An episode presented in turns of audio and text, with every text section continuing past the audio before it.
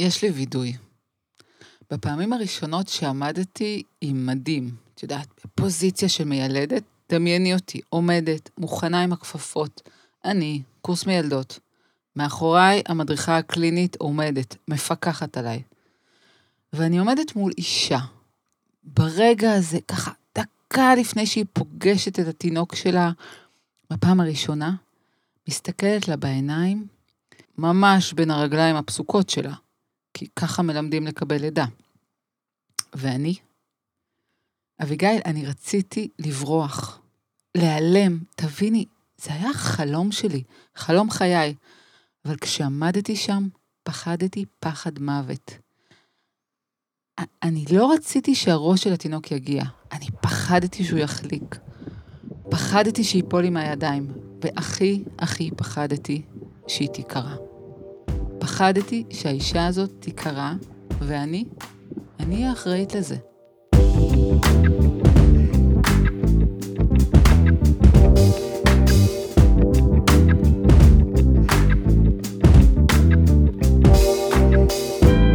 היי, קוראים לי אביגיל גורן. אני דולה ומלווה נשים בלידות. ואני מיכל רוזן, אחות, מיילדת, ואתן מאזינות לבאות לעולם, שיחות על הריון ולידה. יכולה להגיד שבדירוג הפחדים של נשים מלידה, פחד מפגיעה כמו חתך יזום או קרע ספונטני, לדעתי הוא אחד המובילים, אם לא ה. תקשיבי, אני זוכרת כשהייתי נערה, כשהייתי מנסה להחדיר טמפון, מיני, הקטן, כל הזמן חשבתי לעצמי, איך הפתח הקטן הזה יתרחב בצורה שתינוק יעבור שם מבלי שאני אפגע. זה באמת בלתי נתפס, ובטח גם לאישה לפני לידה ראשונה. אז היום, היום נדבר על קרעים וחתכים בכל הבלגן הזה. מתארחת אצלנו הדס שוורץ. הדס היא פיזיותרפיסטית, רצפת האגן, מטפלת בשיטת Arvigo וחברה. וואו, איזה כיף להתארח אצלכן בנושא שהוא כל כך חשוב בעיניי ובתחום שאני כל כך כל כך אוהבת לטפל בו. אז אה, תכף נבדוק יחד כמה כיף וכמה מורכבות יש שם. זה פלונטר לא פשוט.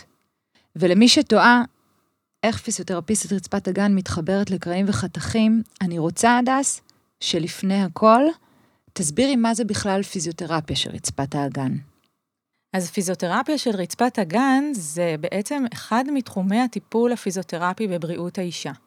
אני גם מטפלת ואני גם עוזרת למנוע בעיות של שלד ורקמות רכות של האגן ושל אברי האגן, למשל צניחות, דליפות, כאבים ביחסי מין, אנדומטריוזיס, עצירות ועוד ועוד.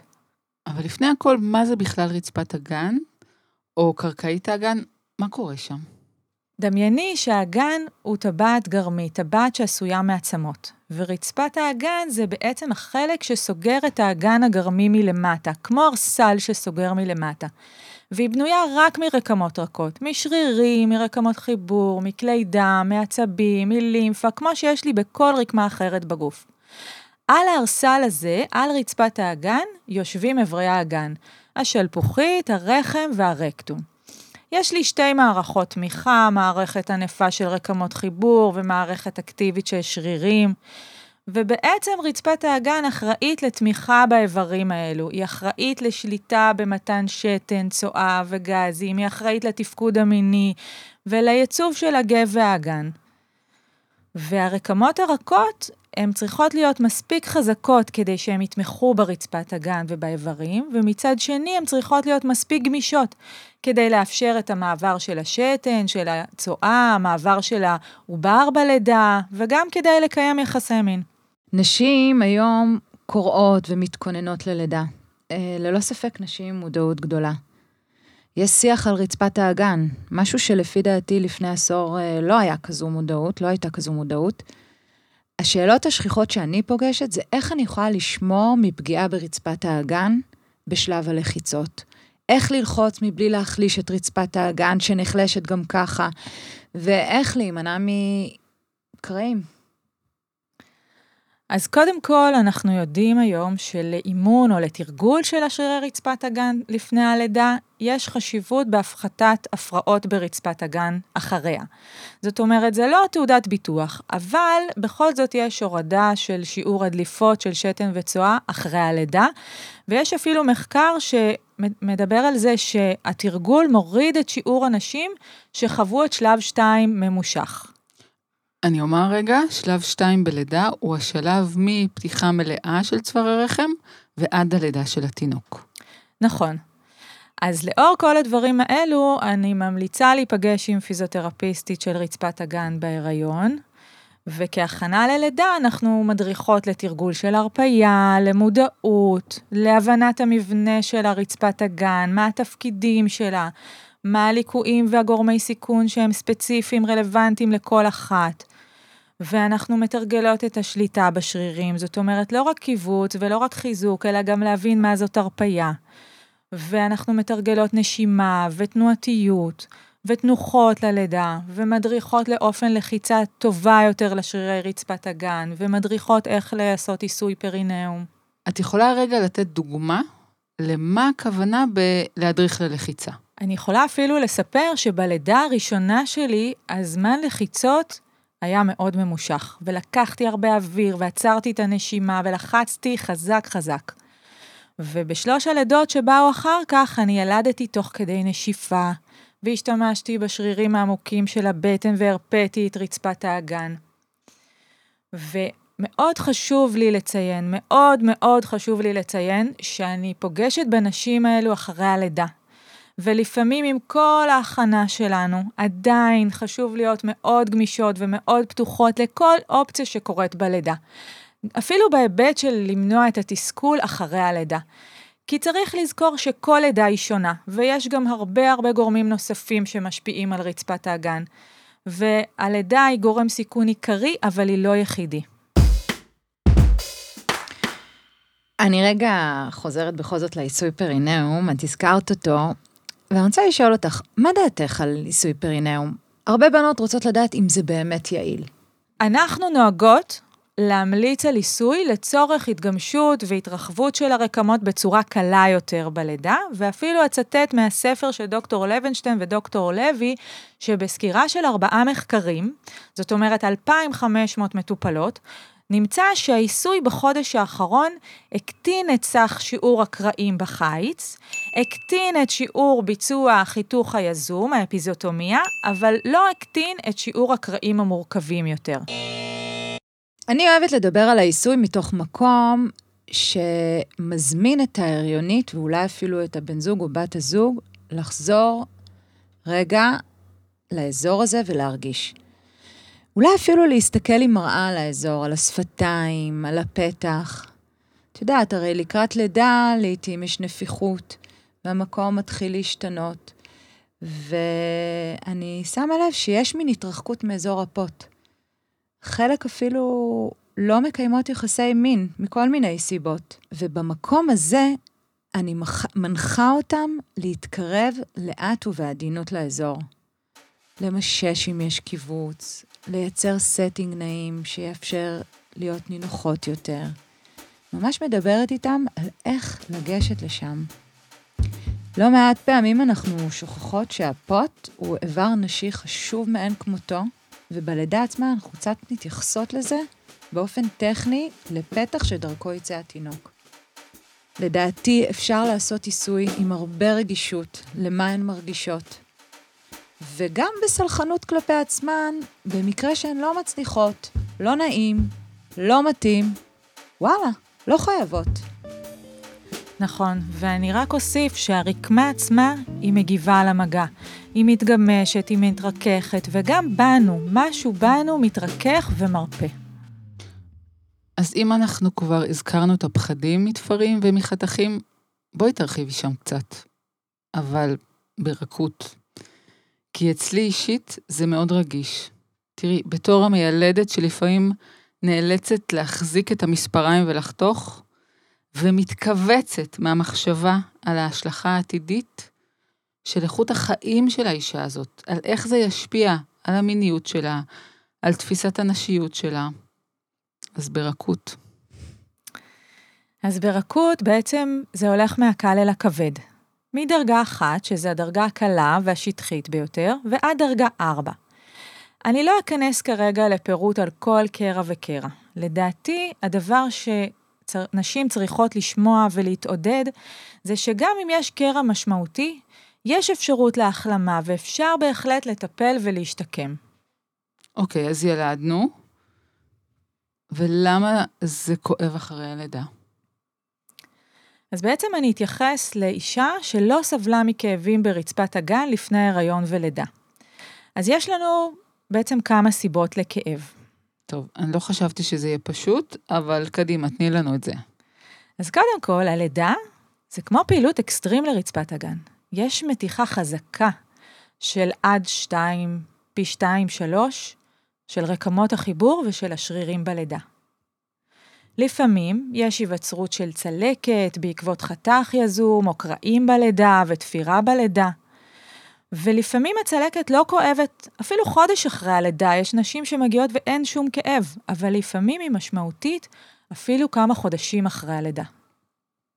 מה שחשוב הוא שלכל אחת יש את נקודת ההתחלה, איך הכאב הרגיש בהתחלה. וההמלצה היא לשים לב אם זה משתנה. למשל, אתמול זה הרגיש כמו סיכות, והיום קצת פחות. ונרצה לראות את ההקלה, את ההטבה. אם זה לא משתפר, אם זה לא משתפר, כדאי מאוד לגשת לרופא, ואולי פשוט צריך לפעמים לשחרר תפר. ותגידי, הדס, מה עם ההשפעות של אה, הנקה על כאב? יש באמת השפעה? כן, בטח. יש הורמון שנקרא אסטרוגן, וההורמון הזה בעצם אחראי על העובי של הרקמה של הנרתיק ועל הסיכוך. ובעצם מה קורה לנו בהנקה? בהנקה יש רמות אסטרוגן נמוכות, ויש הידקקות של הרקמה של הנרתיק ויש יובש. זה קצת מזכיר את מה שקורה לנו בגיל המעבר. גם אז יכולה להיות תחושה של הידקקות ושל יובש. וככה בניסיון לנרתיק יכול להיות שבכניסה יהיו כאבים. וחשוב להדגיש את הסיכוך החיצוני. עכשיו, לכל מה שסיפרנו, תוסיפו, לפעמים יש גם קצת כאבי גב וכאבי אגן, ולפעמים יש גם תחורים אחרי הלידה. וכל זה ביחד, לא פשוט. אז בואי אני אאתגר אותך, ובואי נדבר רגע על הליבידו, על החשק, עם כל הדברים האלה. יש בכלל חשק לקיים יחסי מין מלאים? תראי, בשיחות שאני מנהלת עם נשים שילדו, אני שומעת לא מעט על הימנעות מיחסי מין מלאים לתקופות ארוכות, אפילו שישה, שמונה חודשים אחרי לידה. חלק אומרות שזה בגלל ירידה בחשק, וחלק מפחדות כתוצאה מפגיעה אמיתית. יש להן צלקת רגישה, ובכלל המקום נראה אחרת, עבר שינוי. נכון, זה בהחלט נכון. אני חושבת שמאוד חשוב לנרמל את מה שאת מביאה פה. ואני אגיד עוד משהו, שגם ההורמון של הפרולקטין שמופרש בהנקה, מוריד את החשק המיני. כך שגם זה בהחלט יכול להשפיע. אנחנו מדברות פה מאוד פיזי, אבל יש לי שאלה, יש שם עוד משהו? זה כמובן גם וגם. אני ממש זוכרת את העייפות שלי ואת האינטנסיביות אחרי הלידה. אחרי כל לידה, את השינויים הרגשיים שיש אחרי הלידה. אני זוכרת טוב טוב את מצבי הרוח שהיו לי, ואת העלייה במשקל, ואת הדימוי גוף אחרי הלידה, וכמובן גם את הזיכרון של הלידה שלפעמים היא טראומטית. והפחד הזה, מה יקרה בכניסה לנרתיק? האם אני אפצע? וכל אלו, גם אם זה פיזי וגם אם זה רגשי, כל הדברים האלו יכולים לגרום לקיבוץ של השרירים שמקיפים את הפתח של הנרתיק ולכאב ביחסים. אני רק חושבת על זה, וכבר הגוף מגיב בקיבוץ, בדריכות. ומספיקה חוויה אחת של כאב, כדי שהמוח יזכור, ותהיה תגובה של קיבוץ. אני אתן דוגמה, נגיד יש לי פחד מכלבים, ועובר כלב מולי. מה קורה? אני פשוט מזנקת לצד השני של הרחוב ואני כולי מתכווצת. אמרה לי מישהי אה, לא מזמן, אי אפשר למחוק את חו... חוויות לידה קשות וקרעים נוראים. אי אפשר לעשות לזה undo. תמיד יהיה שם סוג של צער או כאב על מה שעברתי, על מה שהגוף שלי עבר. וכדאי כדאי מאוד להיות בקשר עם המקום הזה, עם האבל, ולתת לו הכרה. לנרמל את הצער. הצער על זה שהיה שם כאב, שזה לא היה פשוט. משם, מהמקום הזה של הנרמול, יכול להתרחש ריפוי. הדס, את יכולה לתת לנו דוגמה על איך משקמים, על איך מטפלים? עולה לי מקרה של אישה שהגיעה לטיפול כמה חודשים אחרי לידה ראשונה. וזאת הייתה לידת ואקום, והיא הייתה מאוד טראומטית עבורה. היא הייתה רחוקה ממה שהיא תכננה, ומאוד ארוכה, זמן לחיצות ממושך וקרעים. והיא הגיעה לטיפול בגלל כאבים ביחסים. ולפני הלידה לא היו לה שום כאבים בכלל. ובשיחת טלפון היא נשמעה ממש ממש חוששת, היא חששה מהבדיקה שלי, איך נטפל במקום שהוא כל כך כל כך אינטימי. אז קודם כל, כדי קצת להוריד את החרדה מהלא נודע, היה חשוב לי להסביר לה כבר בטלפון, מה בדיוק צפוי לה בטיפול הראשון. שזה תשאול כמובן, והסבר על הרצפת הגן ועל הגורמים האפשריים לכאב, שכמו שהסברתי קודם, ולהסביר על הבדיקה הפנימית שלי, ומה אני בודקת, ואיך אני בודקת, והאם יכאב לה תוך כדי, ומה עושים בטיפול עצמו. ואז מה אתן עושות? זה לא פשוט לעבור דרך כל כך הרבה פחד וחוויות לידה קשות ולגעת במקום עצמו. זה לא פשוט, זה מבחינתי ממש אומנות. להתייחס לפן הפיזי והרגשי, זה מחייב רגישות מאוד מאוד גבוהה של המטפלת. ובמקרה שלה טיפלתי גם ידנית ברצפת הגן, וגם בצלקת עצמה, ובשרירי רצפת הגן ובאזורים שקשורים זאת אומרת, גב ובטן, וגם עיסוי רחם, וגם טכניקות אוסטאופתיות. ופשוט מתחילים מרחוק, ולאט לאט לאט מתקרבים לצלקת עצמה.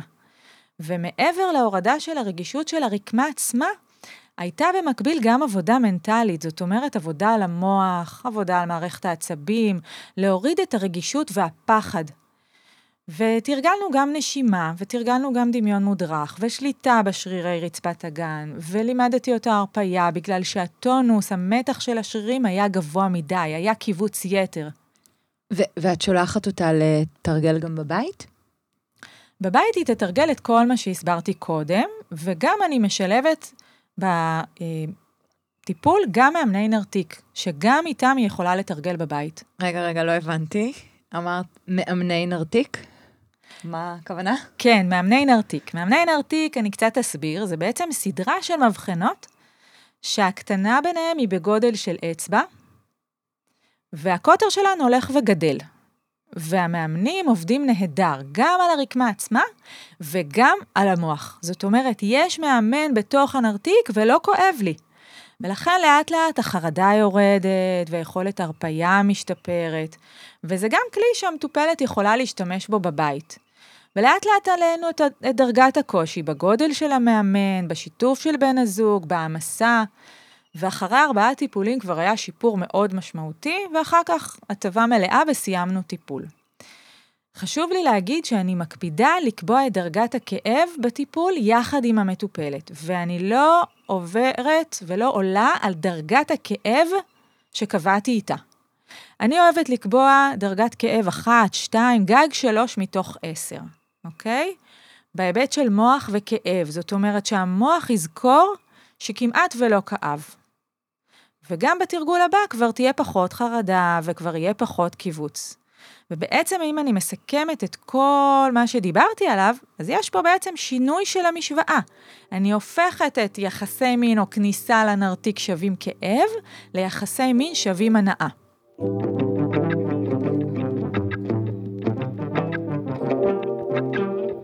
נשים ניגשות אחרי שישה שבועות לבדיקה אצל אה, רופאת הנשים שלהן. שם בדרך כלל היא תמליץ בהתאם להתרשמות שלה אם צריך לגשת לפיזיותרפיסט רצפת הגן להמשך טיפול או לא. את לא חושבת תכלס שכל אישה זקוקה לסוג של טיפול כזה תמיד, אחרי כל לידה? וואו, זאת שאלה טובה. אני באופן אישי חושבת שכל אישה צריכה הערכה של רצפת הגן אחרי לידה. בין אם זה לטפל, או בין אם זה למנוע בעיות עתידיות. אני חושבת גם שלכל אישה חשוב לדעת מה זה רצפת הגן שלי, איך היא נראית, מה המבנה שלה, מה התפקידים שלה. ובואו נדבר על החלמה, ואני רוצה פה קצת אופטימיות. מבחינת ההחלמה, מה יכול לעזור? מה יהפוך צלקת לפחות מורגשת, אולי אפילו לפחות כואבת? תני לנו קצת טיפים. אז בהתחלה לשטוף אחרי uh, כל מתן שתן עם מים. אפשר להשתמש בפדים עם מגנזיום, פדים קפואים שאפשר להכין לפני. אני רוצה להוסיף שאפשר להכין פדים אה, בבית, לקחת, להכין תה קמומיל וקלנדולה, לטבול פיסות של בד או פדים, ולשים בפריזר ולהשתמש בזה אחרי הלידה. ואם כבר עבר זמן, אז קודם כל, לזכור את הגורם ההורמונלי שיש בהנקה. ואם יש איזושהי תחושה של יובש או של רקמה דקיקה, כדאי לפנות לרופאת נשים ולהתייעץ. אולי יש צורך במריחה של אובסטין, שזה בעצם משחה שמכילה אסטרוגן מקומי. ואני ממליצה מאוד להשתמש בסיכוך שאו שהוא על בסיס מים, או שהוא על בסיס שמן. וגם טכניקות ידניות וריכוך של הצלקת בפיזיותרפיה אם צריך. ומי שמסוגלת לגעת מאוד מאוד בעדינות בצלקת. ואני מוסיפה פה שצלקת אוהבת מגע. צלקות זקוקות למגע.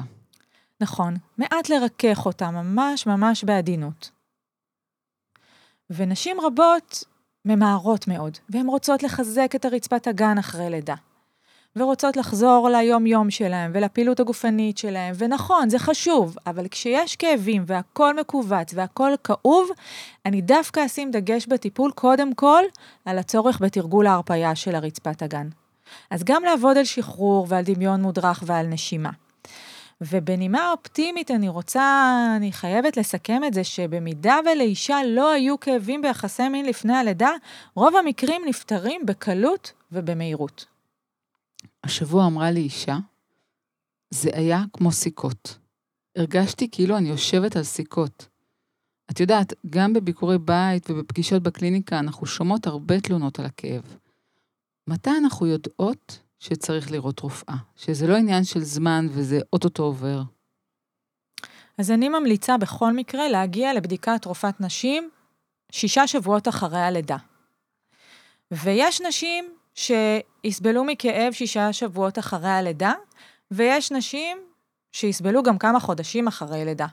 ויש את אלה שחודש אחרי, הכל מרגיש כאילו לא קרה כלום. אז בגדול, אם בבדיקת רופא הכל תקין, אבל עדיין יש כאב, אני מאוד ממליצה להגיע לטיפול פיזיותרפי. חבל לחכות הרבה זמן, חבל, אפשר להוריד את החששות, את הפחדים, למנוע את המעגל של הכאב והקיבוץ ולמנוע כאב שהוא כרוני. יאללה, טיפ לסיום, בשביל המאזינות שלנו, ככה משהו שהן יכולות לקחת הביתה.